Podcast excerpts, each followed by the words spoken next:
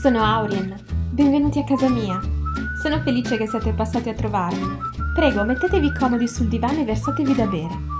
Attenzione al gatto, per favore. È molto dolce, però non ama molto gli estranei. Questa è la mia prima puntata ufficiale e sono molto emozionata. Siete pronti? Bene, iniziamo.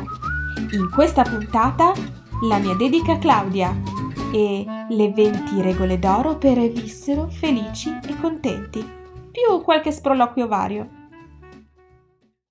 Questa dedica è già stata fatta. C'è un'amica che prima di tutte le altre ha ascoltato la primissima prova del mio podcast in anteprima assoluta, perché sapevo che lei mi avrebbe detto quello che pensa senza fronzoli e senza scuse. Una vera amica, insomma. Perché non sapevo come iniziare il mio primo podcast e allora ho pensato alla cosa più importante per me, che sono gli affetti. Quelli vicini, ma soprattutto quelli lontani, quelli che sai che ci sono e che ci saranno sempre, ma che non senti mai. E ho pensato a Claudia. Io e Claudia non ci vediamo da 15 anni, forse di più. Claudia è rimasta coinvolta in un bruttissimo incidente. Quando si dice che ci sono situazioni che ti fanno a pezzi e tu pensi di non poterti rialzare, beh, lei è la prova vivente che questo non è vero perché l'hanno letteralmente fatta a pezzi e l'hanno ricostruita e adesso questa splendida donna corre, cammina, gioisce, ama, nuota, ho letto che ha nuotato un sacco ultimamente. E io non sono una di quelle amiche affettuose che ti chiamano tutti i giorni o che fanno chissà quale gesto. Però da quando ho saputo dell'incidente non ho mai smesso di pensare a che donna straordinaria lei sia. Quindi ho voluto iniziare questa prima puntata ufficiale del mio podcast, il podcast del blog e dei cassi miei, come lo chiama Claudia, dedicando questa intro a lei, con una canzone che a me piace tantissimo e che spero possa accompagnarla in una delle sue prossime corse mattutine. La canzone è Running Lose It All dei Naughty Boy, Fit Beyoncé. Claudia, questa è per te. Una volta una donna ha detto perché l'amore per sempre è quello della mancanza dell'abitudine e non quello della passione che fa soffrire. Mancatevi, create nuove abitudini e siate felici. Quindi alla luce di queste parole piene di saggezza, che incredibilmente sono mie, come si fa ad avere una vita di coppia sana, senza screzi, lunga e assolutamente felice sempre? No, ma davvero? Me lo state chiedendo sul serio?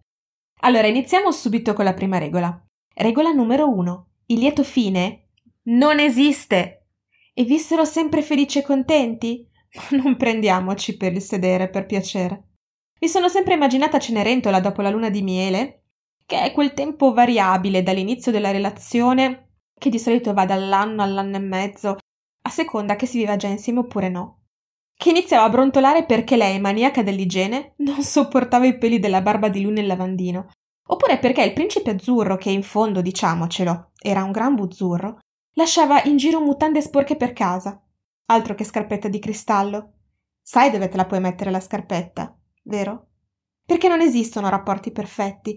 Quando ero giovanissima, un grand'uomo, il signor Isao Hosoe, mi disse Finché non sei sposata, osserva bene i suoi difetti Cerca di innamorarti di tutti, soprattutto di quelli che proprio non sopporti, e poi, dopo sposati, dimenticali e ricordati solo i pregi. Io avevo 25 anni, ero abbastanza fredda, distaccata e pensavo di essere una donna in carriera, perché il mio migliore amico, che adesso è mio marito, allora studiava ancora, mentre io avevo già un posto fisso. E invece poi mi sono ritrovata in corriera, ma vabbè, eh, ero giovane e non capivo bene. Ma ho comunque seguito il suo consiglio. Quando passa la passione, il sesso a ogni ora e in ogni dove, quando l'ormone cala, subentra la quotidianità, spariscono le fette di prosciutto dagli occhi e soprattutto nel primo periodo post-ormone si vedono solo i difetti. Tutti, anche quelli che non esistono. Non appena cala il desiderio, arriva la maledetta insicurezza o ancor peggio, arriva il confronto con ciò che avevamo idealizzato e sognato. E così anche le donne e gli uomini più intelligenti e emancipati si ritrovano a dover fare i conti con la dura realtà la realtà di quando il tuo lui o lei iniziano a mettere la tuta in casa o a girare in mutande. E no, non in quelle di pizzo provocanti. La realtà dell'ossessione per l'ordine e la pulizia o il disordine. Le differenze di interessi che riemergono per riempire il tempo libero e che vi trovano completamente in disaccordo o lontani anni luce. Perché nel circolo della maglia non ve ne può fregare di meno. Della pesca, dello yoga, della pittura, così come non concepite come si possa passare la notte davanti allo schermo per giocare a un gioco parlando in cuffia con chissà chi. E invece di arricchirvi delle differenze, invece di imparare a respirare e a gioire dell'energia positiva che il vostro compagno o compagna guadagnano non stando con voi, voi vi sentite abbandonati, esclusi, ignorati, dimenticati. All'improvviso la fonte del vostro amore non orbita più intorno a voi, come se foste il sole, e non solo vi ignora, ma è pure sereno e felice e sinceramente non capisce perché siete sempre così nervosi e pungenti ogni volta che cerca di coinvolgervi e raccontarvi le sue passioni. Passioni che lo rendono felice senza di voi. Eppure nel frattempo, tra una delusione e un litigino per il tubetto del dentifricio schiacciato male, avete trovato un nuovo nomignolo buffo per chiamarvi e avete scoperto cosa fare per migliorare la giornata del vostro amore. Avete ritrovato il sesso, quello sereno, quello che ci conosciamo così bene che lo sappiamo cosa ci piace. Avete scoperto che se anche russa quando non c'è vi manca e che se lo lasciate giocare fino a tardi, il giorno dopo vi porterà il caffè a letto e lo sentirete darvi il buongiorno e dirvi ti amo la mattina presto quando silenziosamente viene a salutarvi prima di uscire, mentre voi fingete di dormire ancora. E per quanto siate testardi e orgoglioni, sì, orgoglioni, avete capito bene, e sapete da che radice deriva? Bene, voi sapete che quel rapporto lì è speciale. Qualsiasi cosa accada, se la smetterete di pretendere ciò che non potrà mai darvi e vi concentrerete su quello che fa per voi ogni giorno, inizierete ad essere incredibilmente sereni, forti e invincibili. Se la smetterete di farvi venire crisi di mezz'età anticipate, a pensare che meritavate di più, e invece iniziate a riscoprire quello che vi ha fatto innamorare, ritroverete tanto di più. Perché nessuno rimane uguale a se stesso, tutti cresciamo e fortunatamente cambiamo e ci evolviamo. Siamo gli stessi eppure diversi. La cosa che si spera è che la crescita sia in positivo, porti un miglioramento, qualcosa da condividere, qualcosa che possa arricchire entrambi. È bello trovare qualcuno con cui poter invecchiare, qualcuno che pur non condividendo le vostre passioni vi sostiene e non vi impedisce di seguirle. Sono belli i silenzi. Una coppia che ne ha superate tante e che si ama profondamente. Beh, per questo tipo di coppia il silenzio non è un vuoto da riempire a ogni costo o una pausa imbarazzante tra le parole mai dette. Il silenzio è abitudine, complicità, pace, rispetto e sicurezza. Poi basta alzare gli occhi e lei o lui saranno lì, Basta richiamare l'attenzione con il vostro verso speciale e dirsi ti amo e tutto andrà bene. L'amore dell'abitudine e della mancanza è quello in grado di resistere a qualsiasi tempesta che vi troverà zuppi, spettinati, ma ancorati l'uno all'altro. Quindi mancatevi, create nuove abitudini, siate felici. Sì, d'accordo, tutto molto bello, ma le 20 regole? Beh, le 20 regole andate a leggervele sul mio blog. E con questo vi saluto. Questa è la buonanotte come tutte quelle che si rispettino, non può essere serena senza una favola. Già, una favola. Ve l'avevo promessa, vero?